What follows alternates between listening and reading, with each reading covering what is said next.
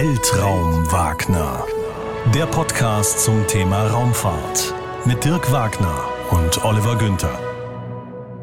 Hallo und herzlich willkommen zu Weltraum Wagner, dem Podcast über Raumfahrt und Weltraumforschung.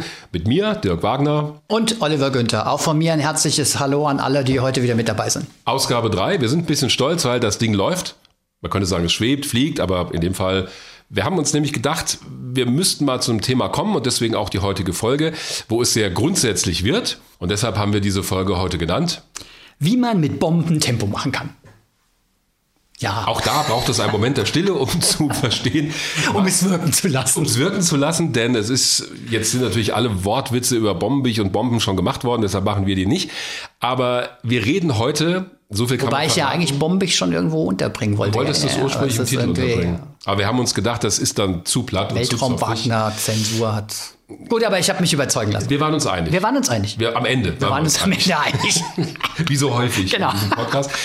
Nein, der Hintergrund ist natürlich, wir wollten mal was, und das kam auch als Anregung über Twitter. Stimmt, genau. Dass unsere Hörerinnen und Hörer mal was über Antriebe wissen Richtig. wollten. Also wie komme ich im Weltraum von A nach B? Und als wir so drüber geredet haben, kam ich relativ schnell mit einem exotischen Projekt daher, mit dem wir uns dann beschäftigt haben, wo du gesagt hast, wow, damit fangen wir an. Ja, unbedingt. Und, zwar, und da genau. sind wir bei den Bomben. Genau, richtig. Es gab nämlich tatsächlich ein Projekt, wo man mit Bomben ins All wollte. Genau.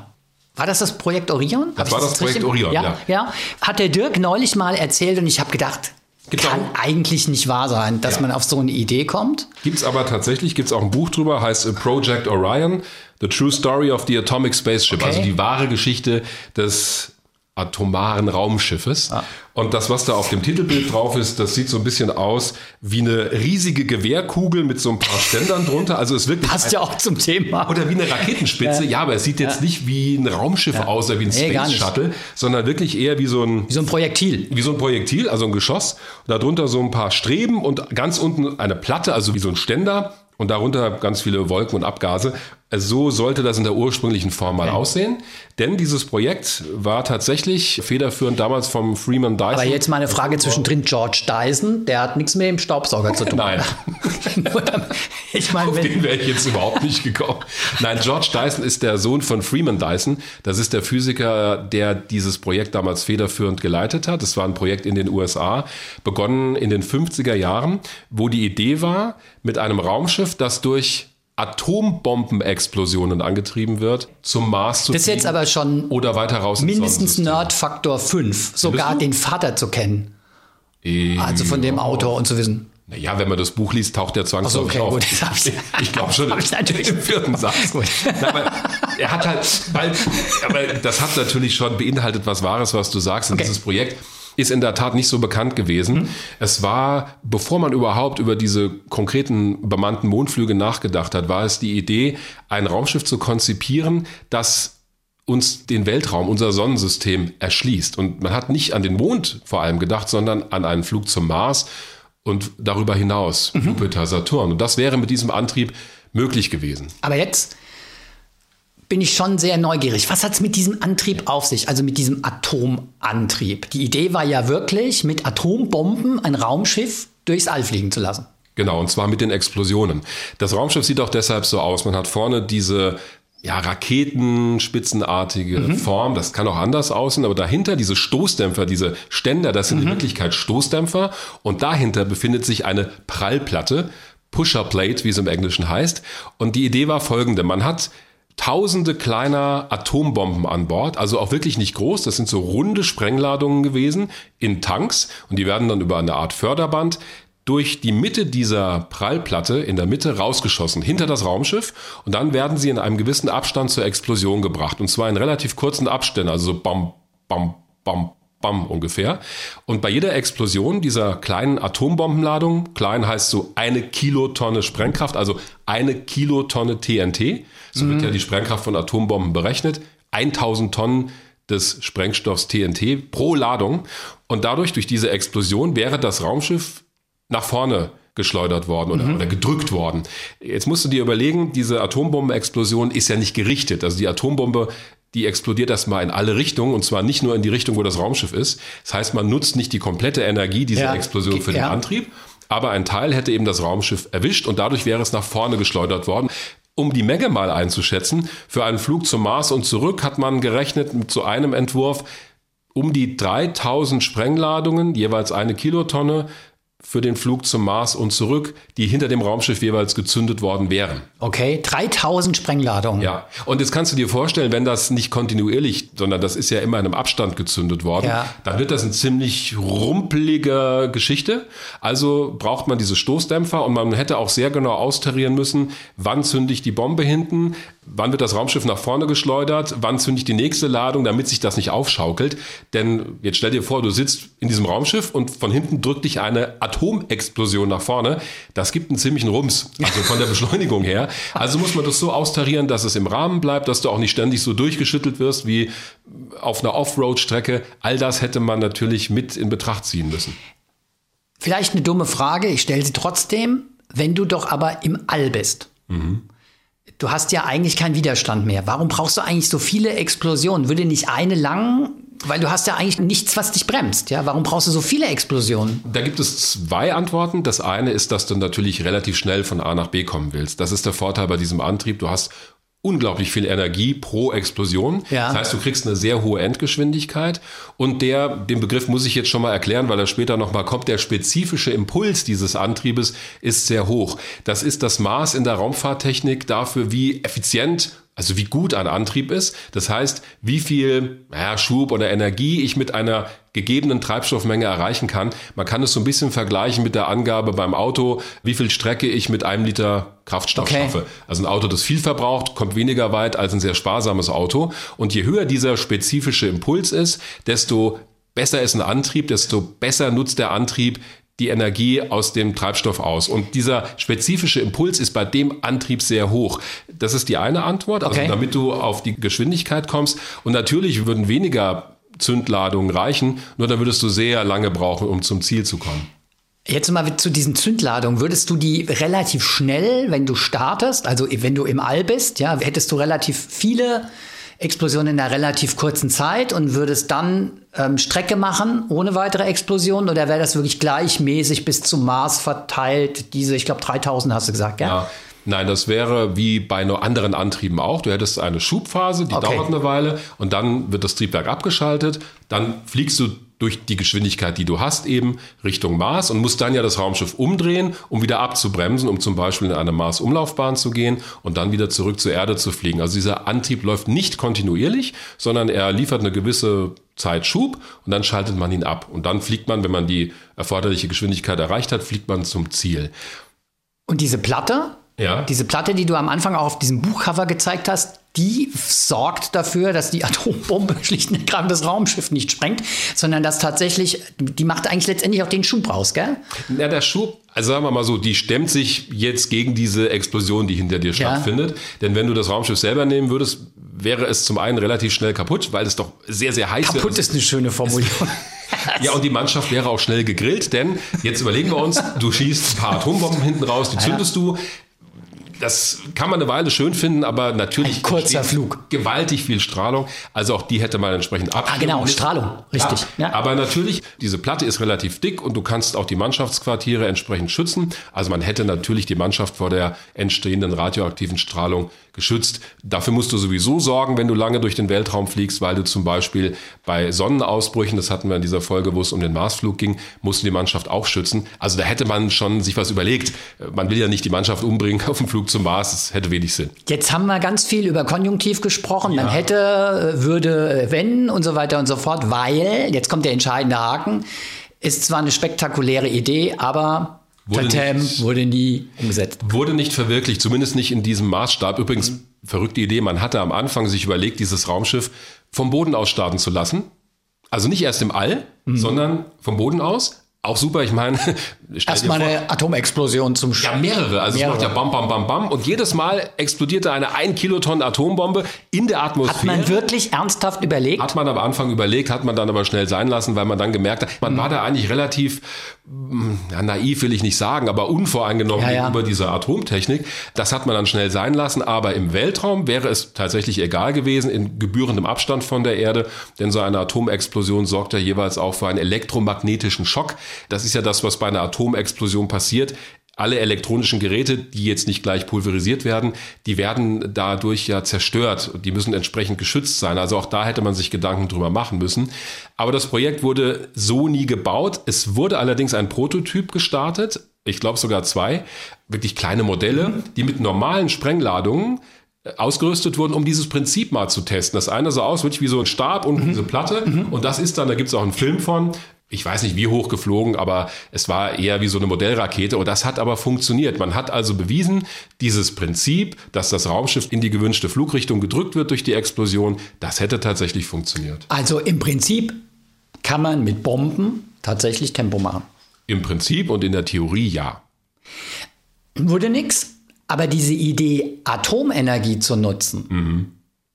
als Raketenantrieb, die ist ja dann tatsächlich weiterverfolgt worden, in einer anderen Form und wird auch bis heute weiterverfolgt. Vielleicht kommen wir mal da drauf, weil wir haben ja gesagt, heute geht es um Raketenantrieb und wir wollen ja ein bisschen gucken, auch so nach dem heißen Scheiß in Sachen Raketenantriebe. Was ist da so alles am Start? Das hast du toll formuliert, ja, das stimmt auch technisch zum Teil, aber da kommen wir gleich drauf.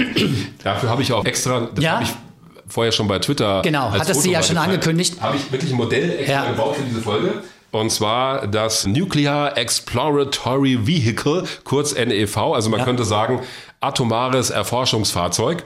Man hat hier ein Raumschiff damals entwickelt. Das ist ein Entwurf der amerikanischen Firma Convair. Also es sieht aus wie ein Milchschäumer, finde ich. Ja, also um es mal auf den Punkt zu bringen. Milchschäumer, also ja. hinten haben wir mehrere Tanks, die im Prinzip aussehen wie so ein Tank, der auf einem Tankwagen drauf ist. Das ja. sind die Treibstofftanks. Da wäre Wasserstoff drin gewesen. Die sind ringförmig angeordnet um einen Zentralkörper. Also man hat hier außen sind das 1, 2, 3, 4, 5, in der Mitte noch ein Zentralkörper, genau.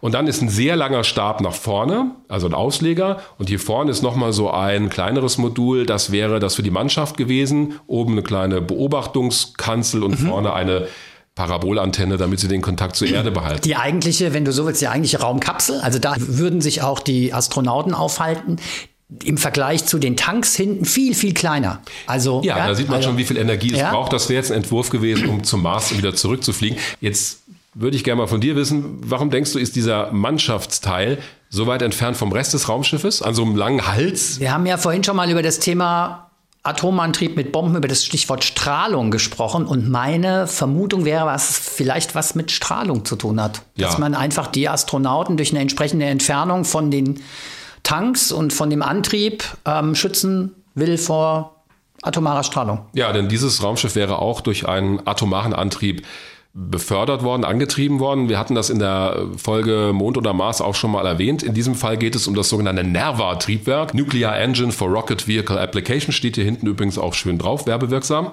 In diesem Fall nur ein Triebwerk. Es gab auch Entwürfe, die hatten mehrere Triebwerke. Das sieht schon aus wie ein normales Raketentriebwerk.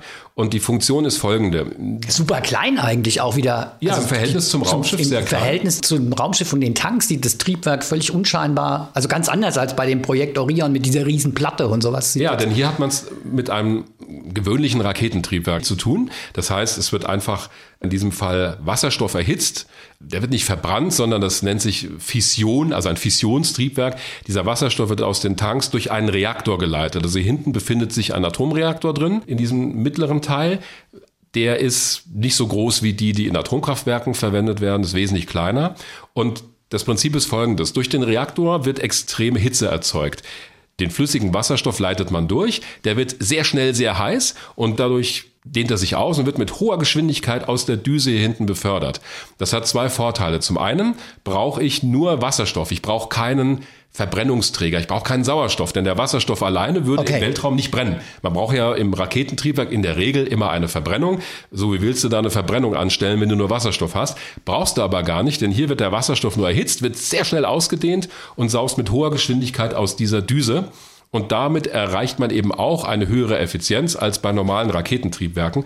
Ich habe auch eine schöne Broschüre aus dem Jahr, jetzt muss ich gerade mal gucken. Schon leicht vergilbt. Nee, Mai 1967.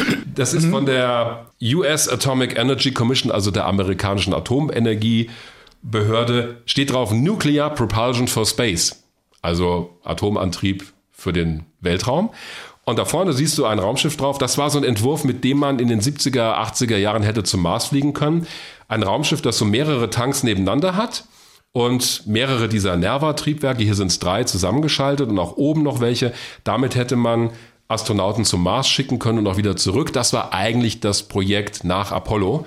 Das war die Hoffnung, dass man mit diesem Triebwerk der Menschheit den Zugang zum Sonnensystem ermöglicht. Also da war darüber nachgedacht worden, einen regelmäßigen Pendelbetrieb zwischen Mond und Erde aufzubauen, weiter zum Mars zu fliegen und noch weiter raus ins Sonnensystem, weil dieser Antrieb eben so effektiv ist. Und den hat man, und das ist der Unterschied zu Orion, den hat man tatsächlich bis zur Einsatzreife entwickelt. Es gab Versuche, in der Wüste in den USA, natürlich weit draußen, da hat man diesen Antrieb getestet das war gar nicht so einfach. Man musste erstmal die Reaktoren entwickeln, die das aushalten, dass man da mit hohem Druck sehr, sehr kalten Wasserstoff durchleitet. Also Wasserstoff hat eine Temperatur von weit unter minus 200 Grad Celsius, wenn er flüssig ist. Und der Reaktor hat, ich weiß nicht, auf jeden Fall eine sehr hohe Temperatur. Da hast du also einen großen Temperaturunterschied. Das ist für das Material sehr schwierig. Das wird ja auch immer so ein bisschen was von den Brennstäben erodiert. Das heißt, mhm. das Abgas wäre zum Teil auch radioaktiv gewesen. Um das zu verhindern, dass da zu viel rauskommt, musste man entsprechende Entwicklungen machen. Auch dass der Reaktor sicher gefahren werden kann, auch wenn was nicht funktioniert. Also das wäre, selbst wenn es schiefgegangen wäre, wäre da jetzt keine Atomexplosion entstanden, aber das Triebwerk hätte es schon zerlegt. Das Ding hier, das Modell sieht ja eigentlich total modern aus. Ist das eigentlich noch eine Idee, die man verfolgt? Ja, diese Antriebe sind eine Möglichkeit, um mal zum Mars zu fliegen. Man hat das, glaube ich, in den 90er Jahren nochmal aufgenommen unter einem anderen Namen. Aber das Prinzip ist ja bekannt. Also es gibt auch jede Menge technischer Dokumente über diese Triebwerke. Also diese Nerva, man weiß, wie man sowas baut. Die Unterlagen sind da. Man hat jede Menge Tests gemacht. Man weiß, das funktioniert. Es ist eher die Entscheidung, will ich so einen Atomreaktor auf eine Rakete packen? Wie schirme ich auch die Strahlung ab? Wobei das, glaube ich, kriegt man ganz gut in den Griff. Also ich denke, das ist durchaus eine Option für Flüge zum Mars oder weiter raus ins Sonnensystem, weil man eben am Ende einen sehr effektiven Antrieb hat und, das ist ein weiterer Vorteil, ich muss nur Wasserstoff mitnehmen. Mhm. Ich muss nicht noch was anderes mitnehmen. Wobei, den musst du ja ganz schön kühlen, da brauchst du auch noch mal Energie für, um... Ja, der wird aber so isoliert, dass er dort flüssig bleibt. Die Tanks sind ja hermetisch dicht. Verstehe. Das klappt schon. Es gab ja, sogar mal die Überlegung, den Wasserstoff so weit runter zu kühlen, dass er fast so ein bisschen wie dieses Slush-Eis ist, also diese, wie nennt man diese Drinks, Slush Puppy, ich weiß es nicht. Ja. Kriegst du manchmal auf der Cap. Also es ist so, im Strohhalm ist nicht ganz wie Eis, nicht ganz wie Flüssigkeit, sondern so ein bisschen was dazwischen, wie so ein. Ach so, ja, ich weiß, was du meinst. Dieses Zeug. angeeiste, matschige. Schmeckt furchtbar, aber ja. egal. So hat man sich überlegt, da kriegt man nämlich mehr unter in den Tanks. Also ja, okay. das war eine Überlegung. Ah, das wäre dann auch so ein bisschen diese Konsistenz. Ja. Aber das führt vielleicht zu weit, ich weiß es nicht. Ja, hört sich total toll an und ist eigentlich letztendlich genauso wie auf der Cap. Also. Egal. Schmeckt halt nicht so gut. Vielleicht muss man mal grundsätzlich klären, also kriegen ja schon mit, auch bei dem Projekt Orion und bei diesem Nerva-Triebwerk. Man steckt ja seit vielen, vielen Jahrzehnten sehr viel Hirnschmalz in das Thema Antrieb. Mhm. Warum eigentlich? Weil ich meine, man hat ja zumindest schon mal einen Antrieb gehabt und entwickelt, mit dem man es schon mal bis zum Mond geschafft hat. Ist ja schon mal was, ja. Warum ist dieses Thema Antriebe eigentlich so ein zentrales und warum steckt man da so viel Energie und so viel Forschung auch rein? Hat es einfach was damit zu tun, dass wenn man jetzt größere Entfernungen hat, Stichwort Mars, dass man einfach mit den Antrieben, die wir haben, also zum Beispiel eine Mondmission, mhm. dass das nicht ausreicht, dass man was anderes braucht technisch? Also grundsätzlich, weil deine Frage bezog sich ja auf das Thema Antriebe an sich. Das ist aber so ähnlich wie wenn du fragst, warum ist eigentlich das Thema Antriebe beim Auto so ein Thema oder bei Flugzeugen? Es geht natürlich immer darum, wie komme ich möglichst schnell und effizient von A nach B. In der Raumfahrt ist halt das Problem nochmal ein bisschen größer, denn du kannst nicht die Antriebe, die du hier in der Atmosphäre verwendest, für Flugzeuge, mhm. für Raumschiffe verwenden. Da gibt es zwar Hyperschallflugzeuge, die sehr schnell fliegen und auch relativ hoch, aber irgendwann ist die Luft halt zu dünn, als dass du noch genug Luftmoleküle hättest, um eine Verbrennung in dem Triebwerk aufrechtzuerhalten, weil darum geht's. du brauchst einfach für diese Triebwerke, die wir hier kennen, also Verbrennungsmotor, Auto oder Flugzeug, du mhm. brauchst Sauerstoff. Weil ohne Sauerstoff das ist keine Verbrennung. Das Wesen oder? einer Verbrennung, also in Sauerstoff ist ja, ich hoffe, ich habe mir das richtig behalten, damals aus dem Unterricht, ist ja eigentlich eine Oxidation oder ein Oxidationsprozess. Also da wird eben ein bestimmter Stoff, der reagiert mit Sauerstoff und dadurch verbrennt okay. er. Deshalb hast du auch bei den ganzen Raketen, du hast die Mondflüge genannt, in der Saturn V, die wir das letzte Mal ja auch kurz erwähnt hatten, die Mondrakete, da war in der ersten Stufe zum Beispiel der Treibstoff Kerosin Rocket Propellant One nannte man das, RP1, im Prinzip Raketenkerosin. Mhm. Nicht so sehr unterschiedlich dem Kerosin, das in den Flugzeugen ist. Aber das alleine hätte nichts genutzt. Das hätte zwar am Boden. Also noch sehr irdisch. Sehr irdisch, aber oben drüber hattest du einen viel größeren Tank, in dem flüssiger Sauerstoff drin war. Und in der zweiten und dritten Stufe hatte man flüssigen Sauerstoff und als Treibstoff flüssigen Wasserstoff. Okay. Sprich, du ah. musst immer diesen ganzen Sauerstoff als Verbrennungsträger mitnehmen oder wenn es ah, nicht Sauerstoff verstehe. selbst ist, musst du irgendwas mitnehmen, in dem Sauerstoff gebunden ist. Da gibt es auch verschiedene Antriebskombinationen. Eine Ausnahme gibt es. Es gibt sogenannte Einstoff- Treibstoffsysteme. Da gibt es nur einen Treibstoff, Wasserstoffperoxid zum Beispiel. Das ist das Zeug, mit dem man früher die Haare gebleicht hat. Das kannst du mitnehmen und jagst es durch einen Katalysator, dann zersetzt es sich sofort und es kommt ein Gasstrahl raus aus der Düse. Das nimmt man zum Beispiel für Steuertriebwerke von Satelliten oder auch von Raumkapseln. Das ist aber ein Sonderfall. Also in der Regel brauchst du immer einen Treibstoff und einen Sauerstoffträger. Mhm. Und spätestens wenn du zum Mars fliegst, hast du das Problem, dass du ja auf dem Weg keine Tankstellen hast, wo du neuen Sprit laden kannst und auch den Sauerstoff mitnehmen musst. Du bräuchtest wahrscheinlich riesige Behälter, also Sprit, um es mal ganz banal zu formulieren, und auch noch Sauerstoff mitzunehmen, ja. weil du müsstest den Sauerstoff mitnehmen. Den Sauerstoff müsstest du mitnehmen. Auch da gibt es ja Ideen, wie man auf dem Mars Treibstoff herstellen kann. Na gut, du müsstest erst mal hinkommen. Aber da wäre eben auch die Lösung, ein Methantriebwerk zu verwenden, das mit Methan mhm. funktioniert. Denn Methan ist etwas, das du, wenn du Wasserstoff mitnimmst, auf dem Mars herstellen kannst. Denn die Atmosphäre besteht aus Kohlendioxid vor allem. Das heißt, da ist Sauerstoff drin, den kannst du rausholen. Und wenn du Wasserstoff mitnimmst, kannst du daraus Methan machen und schon hast du einen tollen Raketentreibstoff. Also da kann man Gewicht sparen, indem man, die Amerikaner sagen, live off the land, also die Ressourcen zu nutzen, die dort vorhanden sind, das ist das, was wir auch, wir kommen immer wieder auf die letzte ja, Folge. Ja, aber letzte, äh, letzte also Folge schon. Für alle, die sie nicht gehört haben, Folge 2, Mond oder Mars, was ist die größere ja. Mission, da kommt das alles vor, könnt ihr euch anhören. Da haben wir nämlich drüber gesprochen, wie man es schafft, äh, effizient zum Mars zu fliegen und dort die Ressourcen zu nutzen. Eine Idee, die was für sich hat. Mhm. Jetzt gäbe es ja noch eine Idee. Wir haben eine so. Sache ganz vergessen. Ja. Hinter mir steht ganz unauffällig ein Space Shuttle. Da ist nämlich noch eine Antriebsmethode, die wir sträflich äh, verschwiegen haben. Denn Flüssigkeitsantriebe sind ja schon ziemlich fortgeschritten. Ja. Es gibt eine viel brachialere, sehr einfache, auch sehr effektive Methode, um Raketen anzutreiben. Feststoffraketen. Mhm. Was ballerst du an Silvester in den Himmel? Nichts. Äh, nichts. ja, okay. Aber irgendwie so, es kommt immer irgendwie so, hat irgendwas mit Pulver zu tun, ja, genau. glaube ich, gell? Also irgendwie so Schwarzpulver oder irgendwie ja, sowas, gell? Genau das. Deshalb riecht das auch immer so unangenehm, so nach faulen Eiern. Das ist das Verbrennungsprodukt vom Schwarzpulver. Diese Feuerwerksraketen sind vom Prinzip genauso wie Feststoffraketen in der Raumfahrt. Also auch hier hast du ein Gemisch und da ist nämlich verrückterweise der Sauerstoffträger schon drin. Also diese Treibsätze würden tatsächlich auch unter Wasser funktionieren. Genauso okay. wie die Space Shuttle Triebwerke, denn diese, in dem Pulver ist sowohl der Sauerstoffträger drin als auch der eigentliche Treibstoff. Das verbrennt und die heißen Verbrennungsgase kommen unten aus der Düse und schon hast du einen tollen Antrieb. Beim Space Shuttle sind das diese beiden weißen Raketen rechts und links des orange-braunfarbenen Treibstofftanks, auf dem der eigentliche Orbiter, also Space Shuttle, sitzt. Und die liefern beim Start den Hauptschub. Also mit den drei Triebwerken, das Shuttle hat ja selber drei Triebwerke, Wasserstoff, Sauerstoff. Die kannst du zünden auf der Startrampe. Du hast doch beim Start hast du doch Sauerstoff. Warum musst du das denn in den Feststoffraketen mit? Ja, also zum einen müsstest du zur Verbrennung den Sauerstoff ja irgendwie in die Rakete leiten. Und zum anderen, ja, komm mal so 20 okay. Kilometer hoch, da wird's schon dünn. Wird schon dünn. Also wird die Luft Flug, schon dünn. Da wird die Luft schon dünn. Schöne Floskel. In dem Fall stimmt es. Stimmt aber. Es stimmt aber und dann wäre der Flug zu Ende, da hättest du ein Problem.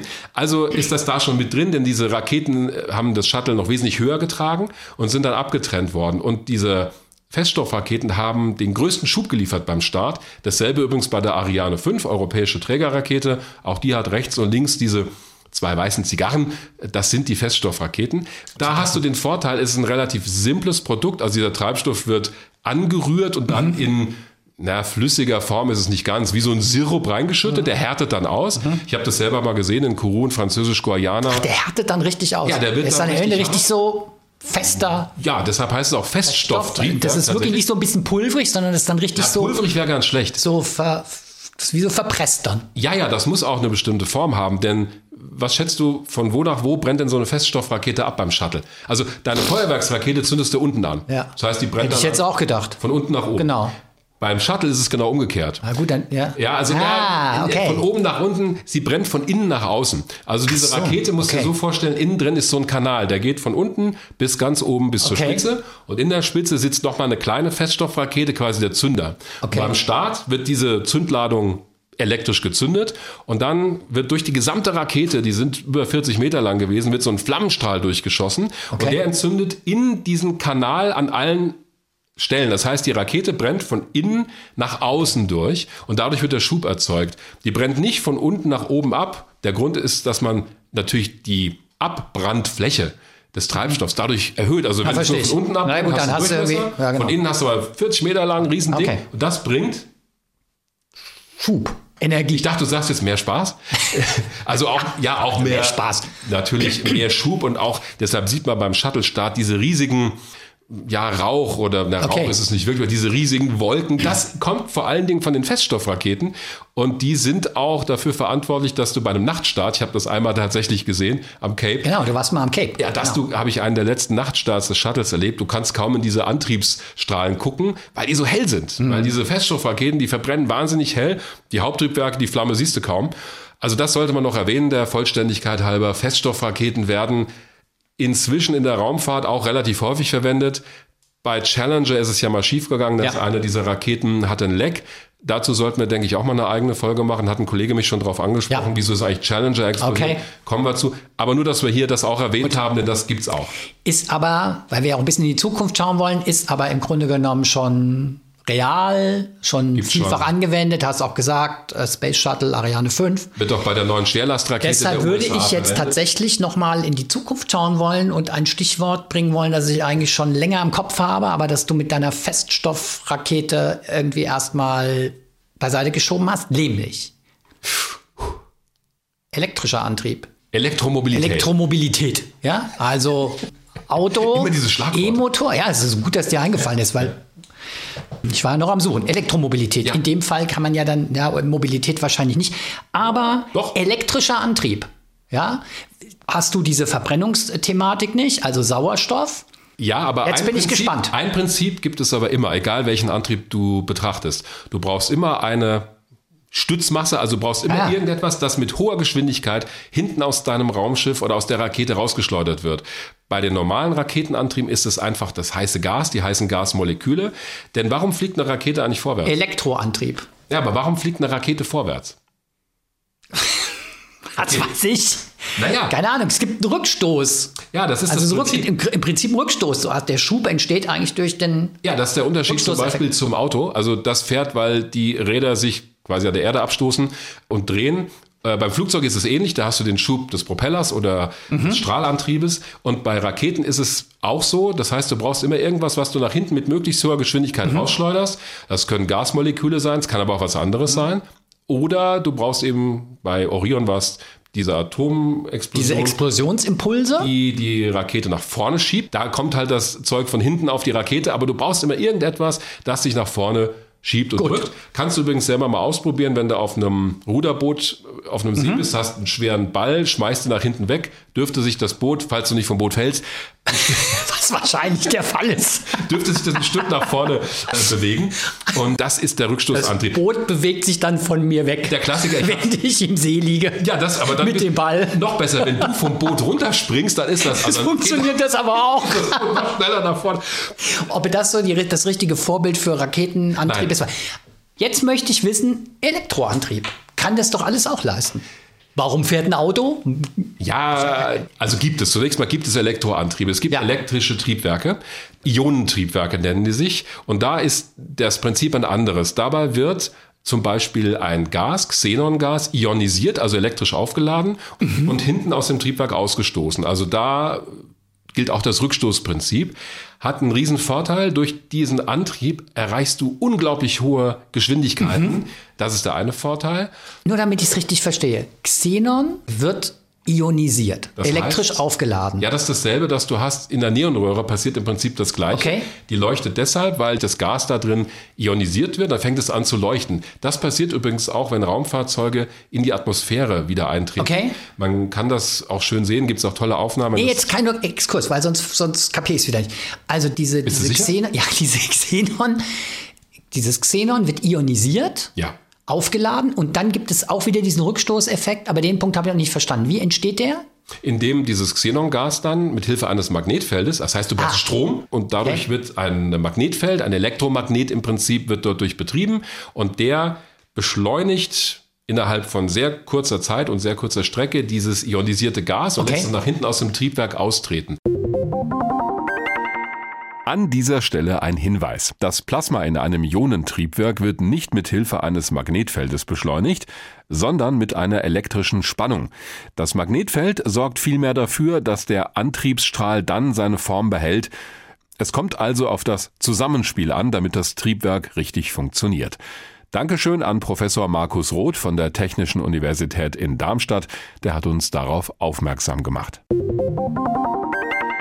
Vorteil ist, du hast einen sehr effizienten Antrieb, Ja. kannst ihn auch sehr lange laufen lassen, verbraucht wenig Sprit. Auf der anderen Seite sind die Schubkräfte extrem gering. Das ist Ah. nichts, womit du vom Boden aus starten kannst. Okay, ah. Da reden wir über Schübe von unter einem Kilopond, also das ist die Kraft im Prinzip Okay. von wenigen Gramm. Es gibt aber bereits Raumschiffe, die damit fliegen. Und ich war vor kurzem auf der Raumfahrtkonferenz in Stuttgart und habe mich dort mit einem Mitarbeiter von Airbus unterhalten äh, in Friedrichshafen am Bodensee. Die haben dort die Raumsonde Bepi Colombo gebaut. Das ist eine europäische Raumsonde, ist schon unterwegs seit 2018 zum Merkur. Das ist der innerste Planet des Sonnensystems. Wir, die Erde sind der dritte Planet von der Sonne, die Venus ist der zweite und dann kommt der Merkur, sehr nah an der Sonne dran. Da ist es sehr schwierig hinzukommen, denn um zum Merkur zu fliegen, denkt man, ja, ist doch super, die Sonne zieht einen an, müsste man eigentlich ganz leicht hinkommen. Aber die Erde, wir bewegen uns ja mit einer Geschwindigkeit von, ich glaube, so knapp 30 Kilometern pro Sekunde um die Sonne. Und um zum Merkur zu kommen, musst du diese Geschwindigkeit erstmal abbauen, um Richtung Sonne zu fallen. Okay. Also die Erde fällt ja deshalb nicht in die Sonne, weil sie schnell genug ist. Und wenn du mit dem Raumschiff aber Richtung Sonne fliegen willst, musst du erstmal, also musst du abbremsen. Du musst Anders als abbremsen zum im Mars musst du genau. beschleunigen. Verstehe ich. Wobei du dann wieder, da haben wir wieder dieses Phänomen beschleunigen, um langsamer Ja, zu werden. ja. Wobei du dann beim Mars wieder langsamer bist als in der Erdumlaufbahn. Aber egal, der Merkur dreht sich natürlich mit einer höheren Geschwindigkeit um die Sonne als die Erde. sonst Gerade er eben hat man die Drehbewegung am Mikrofon Ja, das gehört. stimmt. weil Hab ich dagegen gehauen. Du hast dagegen gehauen, macht aber nichts. Wir haben zu wenig Platz hier. es steht ja auch alles voll mit Raketen hier. Wie man Da habe ich tatsächlich mit einem Ingenieur da von Airbus gesprochen, Okay. der diese Raumsonde mitgebaut hat. Also er ist der Projektleiter. Das ist Markus Schelkle von Airbus am Bodensee. Und mit dem habe ich gesprochen über den Ionenantrieb dieser Raumsonde. Bepi Colombo besteht aus mehreren Teilen, äh, braucht sieben Jahre ungefähr bis zum Merkur. Den Ionenantrieb, den haben sie nicht selber gebaut bei Airbus, sondern haben eine andere Firma beauftragt, sind vier Ionentriebwerke. Und der erklärt mal, wie das funktioniert, warum sie den Ionenantrieb verwenden, warum er sagt, dass dieser Antrieb für diese Mission eigentlich der beste ist und Okay. warum er trotzdem nicht ausreicht. Das ist jetzt ein Cliffhanger. Das ist ein Cliffhanger. Ich bin gespannt. Elektrische Triebwerke haben einen höheren spezifischen Impuls. Das ist ungefähr zehnmal besser wie die besten chemischen Triebwerke. Ja, wir reden bei den chemischen Triebwerken von einem Impuls von 300 Sekunden, während der elektrische Antrieb, den wir hier verwenden, hat einen spezifischen Impuls von über 3000, also zehnmal besser. Und dadurch brauchen wir zehnmal weniger Treibstoff. Und dadurch können wir mit einer deutlich geringeren Masse zum Merkur fliegen. Wir würden also eine deutlich größere Masse brauchen, um zum Merkur zu kommen an Treibstoff, wenn wir chemisches Antriebssystem verwenden würden.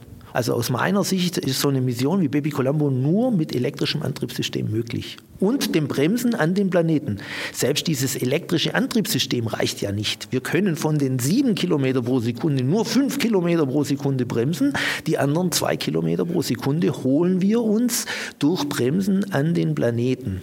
Da waren jetzt ganz viele interessante Aspekte drin. Also das eine ist das Stichwort elektrische Antriebe sind unglaublich effizient, aber sie haben wahnsinnig wenig Schubkraft, oder? Das ist richtig. Die Schubkraft können Sie nicht vergleichen. Wir haben hier äh, Triebwerke, die können maximal 145 Millinewton Schub erzeugen. Ja, davon haben wir vier. Wir können zwei gleichzeitig operieren, also kommen auf 290 Millinewton Schub. Das heißt also, wenn Sie einen Impuls aufbringen müssen, müssen Sie dann entsprechend lange diese Triebwerke betreiben. Ein chemisches Triebwerk hat einen hohen Schub und dann können Sie es entsprechend kurz betreiben. Ja, aber den Treibstoff, um das geht es letztendlich, ja, den Sie benötigen, der ist zehnmal geringer beim elektrischen Triebwerk als beim chemischen. Das ist, glaube ich, interessant, das mal zu vergleichen. Wie schwer ist denn die Sonde jetzt mit diesem Antrieb und wie schwer wäre sie geworden, wenn Sie einen chemischen Antrieb benutzt hätten? Also mit dem chemischen Antrieb wäre sie deutlich, deutlich schwerer. Wir haben es jetzt nicht ausgerechnet. Es gab sicher Studien, die hat das alles gemacht. Aber da würde der Satellit weit über 10 Tonnen wiegen. Das wäre 80, 90 Prozent ausschließlich Treibstoff. Jetzt haben Sie diesen Antrieb an Bord und müssen den ja lange betreiben. Über welche Antriebszeiten reden wir denn da? Also wir werden auf unserem siebenjährigen Transfer zum Merkur circa zwei Jahre den elektrischen Antrieb benutzen. Insgesamt. Also nicht am Stück, aber in nein, Etappen. Nein, nein, nein, nein. Zum Beispiel, wir haben jetzt gerade den zweiten Thrust Arc, nennen wir das, also Schubbogen, ja, wo wir jetzt bremsen mit den zwei Triebwerken. Der läuft gerade, ist angefangen am 15. September und endet Ende November. Und dann wird nächstes Jahr überhaupt kein Triebwerk angemacht. Nächstes Jahr kommt dann im April der äh, Swing-By an der Erde. Also wir werden zurückkommen zur Erde, werden an der Erde bremsen und werden dann im Oktober an der Venus bremsen. Also nächstes Jahr werden wir die Geschwindigkeit nur verringern durch das Bremsen an der Erde und an der Venus, aber nicht mit dem Triebwerk. Das Triebwerk wird dann erst wieder eingesetzt 2021. So, das ist doch jetzt aber ein interessanter Moment. Sie bremsen, indem Sie an einem Planeten vorbeifliegen. Das müssen Sie kurz erklären. Ja, Sie haben ja Gravitation. Der Planet ist wie ein Magnet, ja, und man nutzt dann diese Gravitationskraft von dem Planeten, um sich abzubremsen. Man nennt dieses Manöver ein Swing-by-Manöver. Da bremsen Sie also, weil es gibt ja andere Missionen, da hat man sich Geschwindigkeit geholt bei solchen ja, Vorbeifliegen. Genau. Man kann das in beide Richtungen verwenden, sowohl zum Bremsen als auch zum Beschleunigen. Wir nutzen es zum Bremsen. Interessant, oder? Also Total diese, interessant. Vor allem im nächsten Jahr wird der Antrieb gar nicht genutzt. Ja, und wie lange der auch läuft. Also er hat ja gesagt, ja. insgesamt zwei Jahre werden diese Triebwerke benutzt, solange könntest du kein normales Raketentriebwerk ja, verwenden, da wäre der Treibstoff längst verbraucht, ja, ja, also sehr effizient. Aber es reicht immer noch nicht, also sieben Kilometer pro Sekunde wäre die Geschwindigkeitsveränderung, die sie insgesamt brauchen. Fünf Kilometer pro Sekunde schaffen sie nur, das heißt, der Rest wird durch diese Vorbeiflüge, durch die sogenannten Swing-Bys an den Planeten, unter anderem an der Erde bewerkstelligt. Und das ist nämlich auch noch was, was ich unauffällig hier mal eingebaut habe, weil du über Antrieb gesprochen hast. Es gibt auch Flugmanöver, wo man sich gratis. Nicht nur ich spreche über Antriebe. wo man sich, oh, oder kriege ich hier was nicht mit? wo man sich gratis Energie holen kann. Ja. Das hat man übrigens auch gemacht bei den berühmten Voyager-Sonden, die in den 70er Jahren gestartet sind und dann an Jupiter, Saturn, Uranus und auch einen dann noch Uranus und Neptun vorbeigeflogen ist. Diese dieser Vorbeiflug, diese Grand Tour zu den äußeren Planeten hätte nie funktioniert, wenn man nicht bei jedem Planeten sich Schwung geholt hätte und dann die Planeten so aufgereiht waren, das hat man vorher alles berechnet, dass man immer zum nächsten kommt. Also auch das funktioniert, durch Vorbeiflüge an Planeten Geschwindigkeit abzubauen oder sich zu holen. Das ist ja im Grunde genommen sozusagen ein Antrieb, ein Raketenantrieb, den man sich aus der Physik holt, also aus dem physikalischen Gesetzmäßigkeiten, die ja auch im, im Weltall gelten, aber jetzt ich habe schon eine Frage, die ist mir schon in, in während des Interviews. Hab, du hast kurz gezuckt zwischendurch, habe ich ja, gesehen. Ja, ich habe so den Eindruck, wenn ich das richtig verstanden habe, das ist aber alles nicht so arg schnell. Du hast es ja auch schon angesprochen. Ja. Der Vorteil ist, du hast ganz wenig Masse dabei. Mhm. Ja, habe ich verstanden. Mhm. Ja, du sparst jede Menge Masse. Mhm. Aber es ist, hört sich alles so an, als wäre das irgendwie, als wären die. Äh, da sind wir bei einem zentralen Punkt.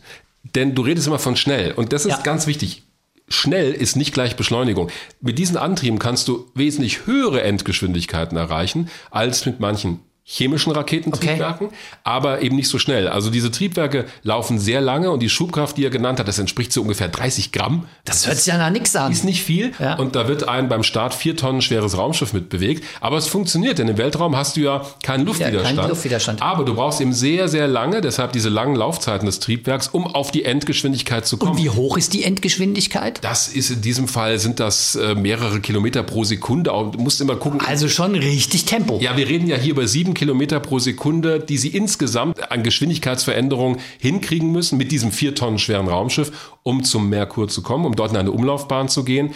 Sieben Kilometer pro Sekunde, das sind also ja diese knapp 28.000 Kilometer pro Stunde ist so die Umlaufbahngeschwindigkeit, aber hier reden wir über den tiefen Weltraum.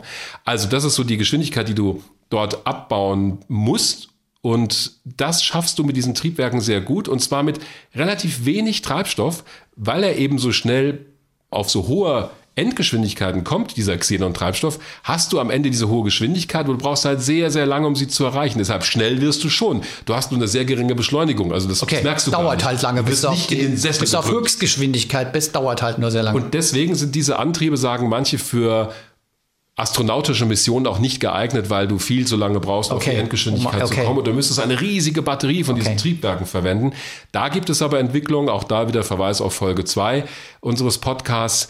Plasmatriebwerke, die funktionieren so ähnlich, die haben aber eine höhere Schubkraft und könnten dafür sorgen, dass man innerhalb von, es gab mal so ein schönes Magazincover, ich glaube von Popular Science, da stand drauf, 39 Days to Mars. Und da war dieses Raumschiff drauf, also in 39 Tagen zum Mars, weil man da relativ hohe Schubstärken erreicht und trotzdem sehr hohe Austrittsgeschwindigkeiten, weil auch da wird ein, ein Plasma, also ein elektrisch geladenes Gas im Prinzip, beschleunigt. Man arbeitet mit einem anderen Treibstoff, einem anderen System und hat ähnliche Ausstoßgeschwindigkeiten. Das nennt sich VASIMR, glaube ich, dieser Antrieb. Und wird auch schon entwickelt im Labor. Es gab halt noch keinen Flugtest. Also Ionentriebwerke fliegen schon, werden übrigens Okay. auch auf Satelliten in der Erdumlaufbahn verwendet, aber eben noch nicht bei Missionen, wo Menschen an Bord sind. Weil du gerade sagst, Plasma ist eher so Zukunftsmusik, ja.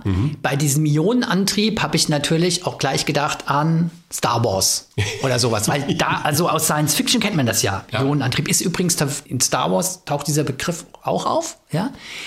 Und jetzt kennen wir ja alle, also ich zumindest. Ich wüsste ja. sogar wo. Du wüsstest wo?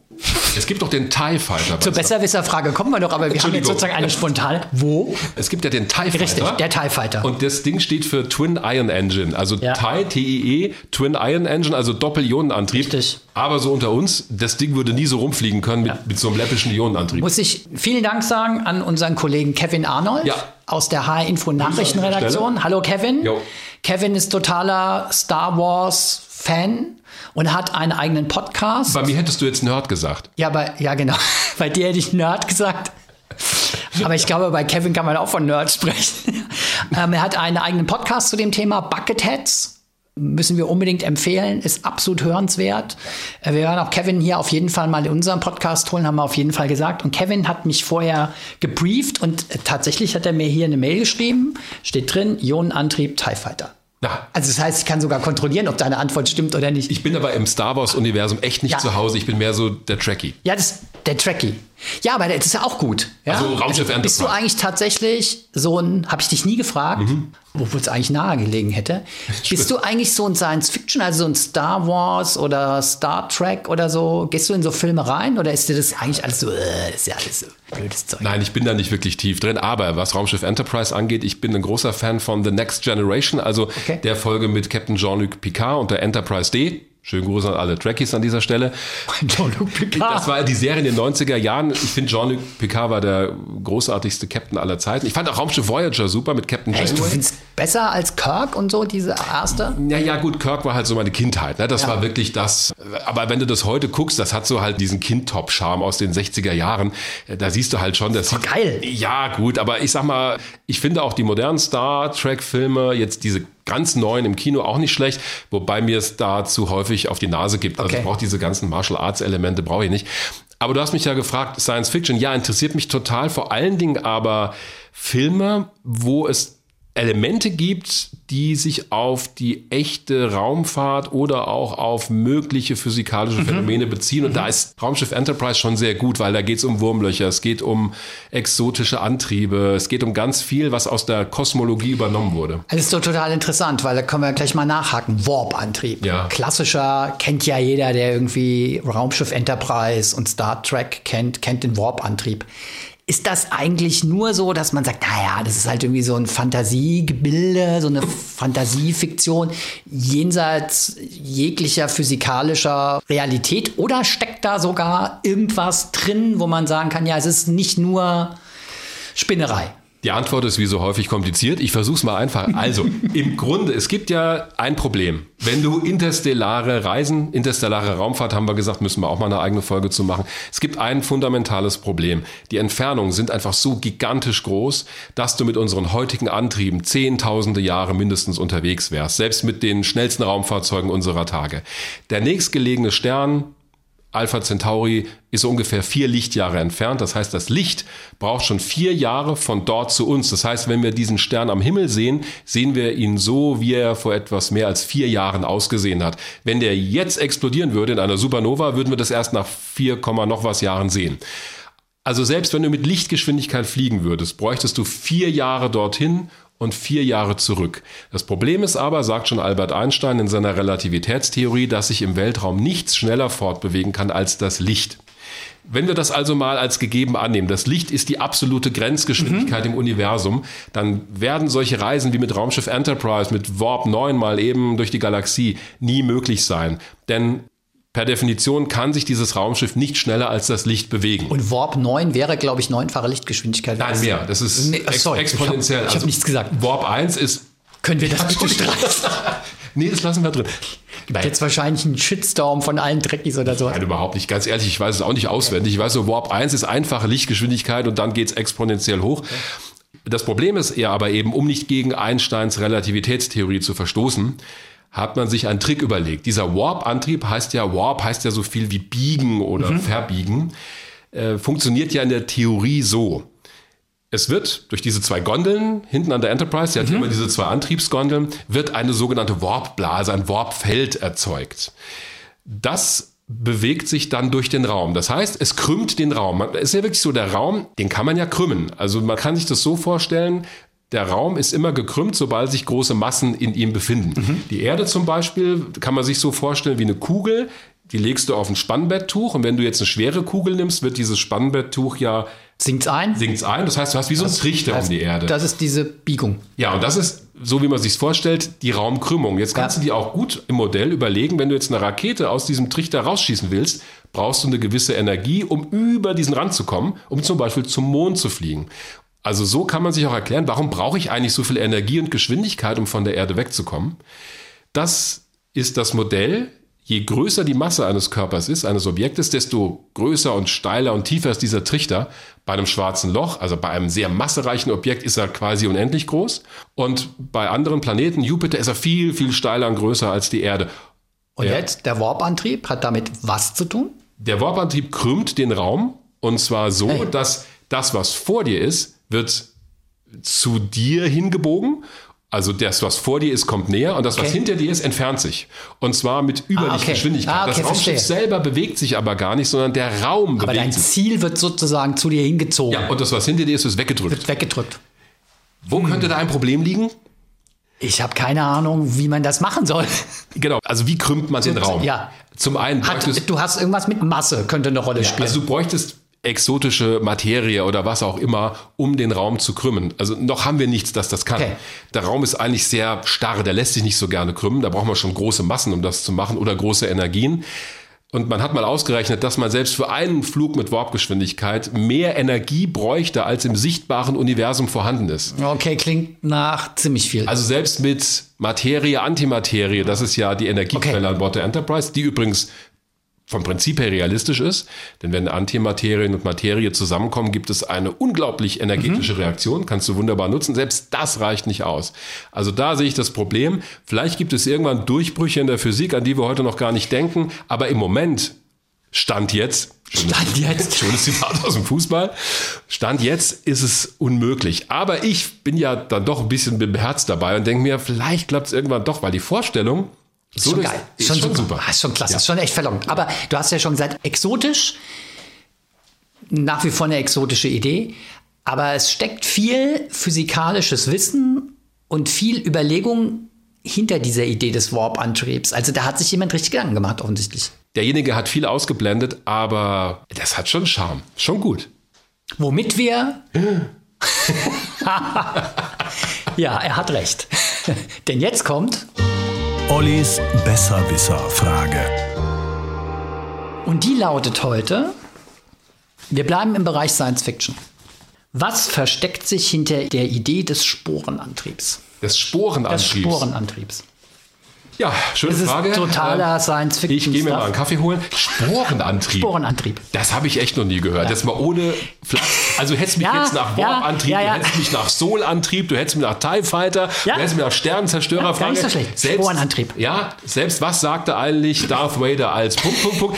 Sporenantrieb. Was sagte Darth Vader in Star Wars 3 bei Minute. Kevin, ich rufe dich an. Ja. Na, Also, das, Ja, nee, ja. also, entschuldige, da sage ich jetzt mal, ich will es ja nicht in die Länge ziehen. Sporen. Ich überlege, ist das aus dem Star Wars-Universum? Da kann ich also Entschuldigung. Nee, warte mal, sorry, falsch. Achtung. Sporenantrieb stammt aus der Star Trek-Serie. Und zwar aus der neuen, aus der Discovery. Äh, Ich Aber- kenne diese Serie also, nicht. Das wäre der Grund für mich, mir die mal anzugucken. Okay. Mama Aber ist total spannend. ich kann das nicht sagen. Ich habe die Frage deshalb genommen und es geht tatsächlich liebe Grüße an Kevin, weil ohne Kevin keine heutige Ich Besserwisser-Frage. ahnte es. Und ich fand den Nummer mit dem Sporenantrieb so irre, dass ich gedacht habe, das muss ich präsentieren. Und zwar, und jetzt lese ich vor, was mir der Kevin mit auf den Weg gegeben hat, weil alles, was ich weiß, weiß ich von Kevin Arnold. Sporenantrieb ist ein experimenteller Antrieb, der nach folgendem völlig abgedrehten Prinzip funktioniert, wie Kevin hier selber geschrieben hat. Hier, völlig abgedreht. Ich schneide ja. mich an. Das Raumschiff benutzt einen Pilz, der ein Netzwerk im gesamten Universum ausgebreitet hat. In Klammern, solche Pilznetze gibt es tatsächlich, aber im Boden. Das Raumschiff navigiert auf diesem Pilznetzwerk.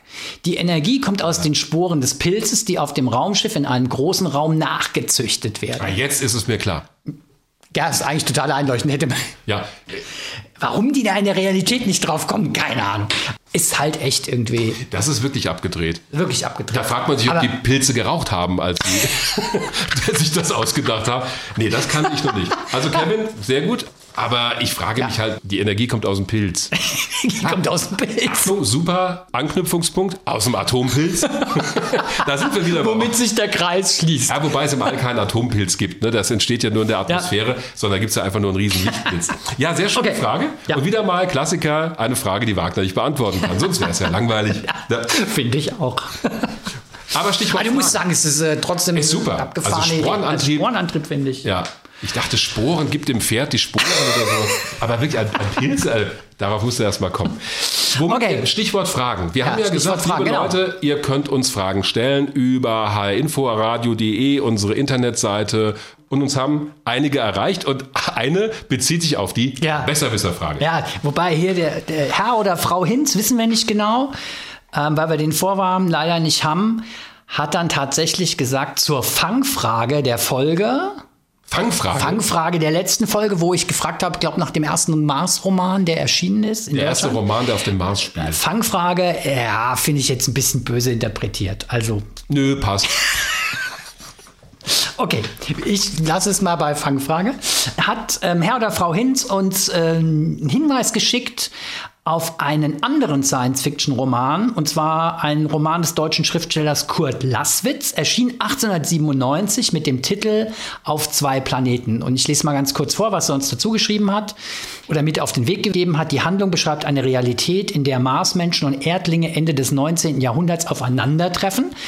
Ähm, weiterhin werden die Folgen die daraus resultieren oder die resultierenden Konflikte dieser zunächst freundlichen Begegnung gezeigt.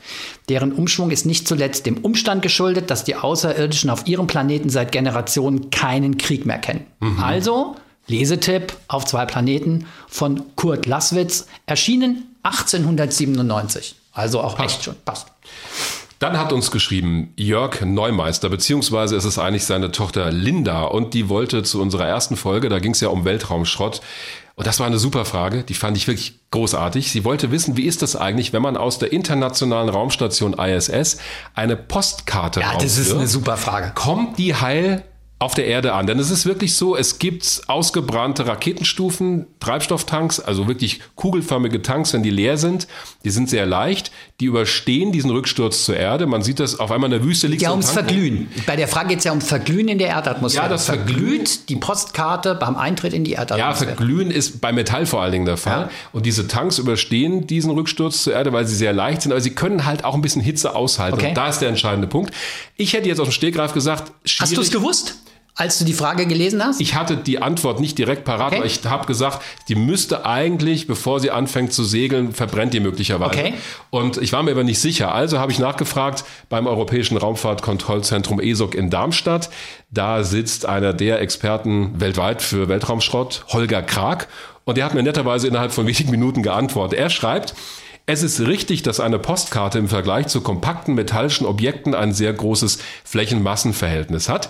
Deswegen wird sie stärker abgebremst, jedoch treten aerothermische Lasten bereits vor der aerodynamischen Verzögerung auf. Das bedeutet, dass sich die Karte zunächst aufheizt, bevor sie abgebremst wird. Dazu kommt die niedrige Temperatur, die ausreicht, um die Karte zu verbrennen, im Vergleich zu Tanks aus Titan zum Beispiel. Deswegen gehe ich davon aus, dass die Karte den Wiedereintritt nicht übersteht. Er sagt auch, wir finden in der Regel auch keine anderen leichten Materialien am Boden wie Folien, was die Vermutung ebenfalls unterstützt. Vielen Dank, Holger Krag, und vielen Dank, Herr Neumeister, und an Ihre Tochter auch für diese tolle Frage. Hat Herr Krag als Experte auch was zu der Frage gesagt? Der fand die super, glaube ich. Ja? Ja. Na, äh, Ist echt- Ich gehe mal davon aus, dass solche Fragen ja auch die sind, auf die man kaum selber Ja, da kommt. kommst du ja nicht drauf. Also- Wobei es gab mal, ich weiß nicht, ob sie es gemacht haben. Die Japaner wollten mal einen Papierflieger aus der ISS werfen, um genau das zu testen. Ich finde aber nur Verweise. Ja, ich finde nur Verweise im Internet, dass die es machen wollen. Ich weiß nicht, ob sie es wirklich durchgeführt haben. Meines Wissens nach nicht. Aber vielleicht wird das Experiment ja nochmal wiederholt. Und Konstantin Braun hat eine ähnliche Frage gestellt. Er wollte wissen, wenn die Satelliten verglühen, laufen ja komplexe Prozesse ab. Und er wollte wissen, äh, wenn das verglüht, wird das doch Teil unserer Atmosphäre. Also das Zeug äh, reagiert ja doch mit dem Sauerstoff und am Ende befinden sich da nicht die Gase in der Atmosphäre. Er wollte also wissen, was wird denn eigentlich aus den Satelliten? Und da ist die Antwort ein bisschen Staub. schwieriger, denn zum einen gibt es ja Teile, die nicht ganz verglühen, die fallen wirklich als Trümmer auf die Erde runter. Also zum Beispiel ins Meer, da bringt man Raumschiffe gezielt zum Absturz, mit dem Müll von der ISS zum Beispiel. Aber es ist so, pro Tag kommen Minimum 40 Tonnen außerirdisches Material auf die Erde, also Meteoroiden. Kleinstteile, die man als Sternschnuppen dann sieht oder als Boliden, also als diese hellen Lichterscheinungen. 40 Tonnen pro Tag, das heißt, pro Jahr kommt da wesentlich mehr natürlicher Schrott in die Erdatmosphäre als die etwa 8.500 Tonnen menschengemachtes Material, das im Moment um die Erde kreist. Also von daher würde ich denken, das ist zu vernachlässigen, also das, was dann der Atmosphäre verglüht. Vor allen Dingen sind die Temperaturen ja so unglaublich hoch bei diesem Wiedereintritt, dass die einzelnen Materialien in ihre Bestandteile mit Sicherheit zerlegt werden. Ich habe das jetzt schon zur Kenntnis genommen, dass du meinen Einwurf komplett ignoriert hast. Welchen jetzt? Dass ich gesagt habe, Staub. Verstehe ich nicht. Ja, aber ich meine, wenn das Material verglüht, Ja. bleibt da nicht sowas, jetzt mal wirklich, ich meine es ganz ehrlich, nicht sowas wie Staub übrig? Ja, das kommt immer aufs Material an. Okay. Aber es gibt ja Dinge, die den Wintereintritt überstehen. Als äh, Staub im Sinne feinster Partikel.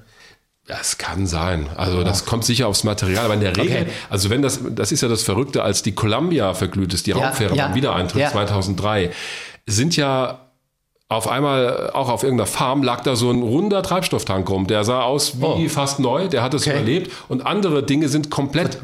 Okay. Man hat nur wenige Prozent dieses Raumschiffes überhaupt äh, gefunden. Der Rest war weg. Weg. Also wirklich Okay. gasförmig geworden. Okay. Es kann sein, Ah. dass dadurch auch so eine Art Feinstaub entsteht. Könnte sein. Da bin ich ehrlich gesagt ein bisschen überfragt. Aber von der Menge her ist die Frage ja, macht das was mit der Atmosphäre? Ist Ja, das das, stimmt. was, Das- was jeden ja, ja, Tag okay. an natürlichem Müll auf uns runterregnet, wesentlich mehr? Okay.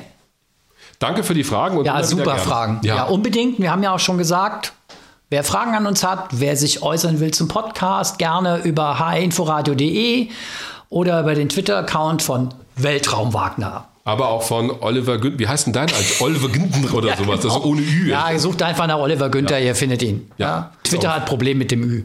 Das ist richtig. Also von daher. Wäre auch zu lange sonst, Ja, glaube ich. genau. Wir freuen uns auf jeden Fall auf eure Fragen. Ja, unbedingt. Und auf die nächste Folge. Und auf die nächste Folge. Bis zum nächsten Mal. Weltraum Wagner. Der Podcast des Hessischen Rundfunks zum Thema Raumfahrt. Mit Dirk Wagner und Oliver Günther. Immer am letzten Dienstag im Monat.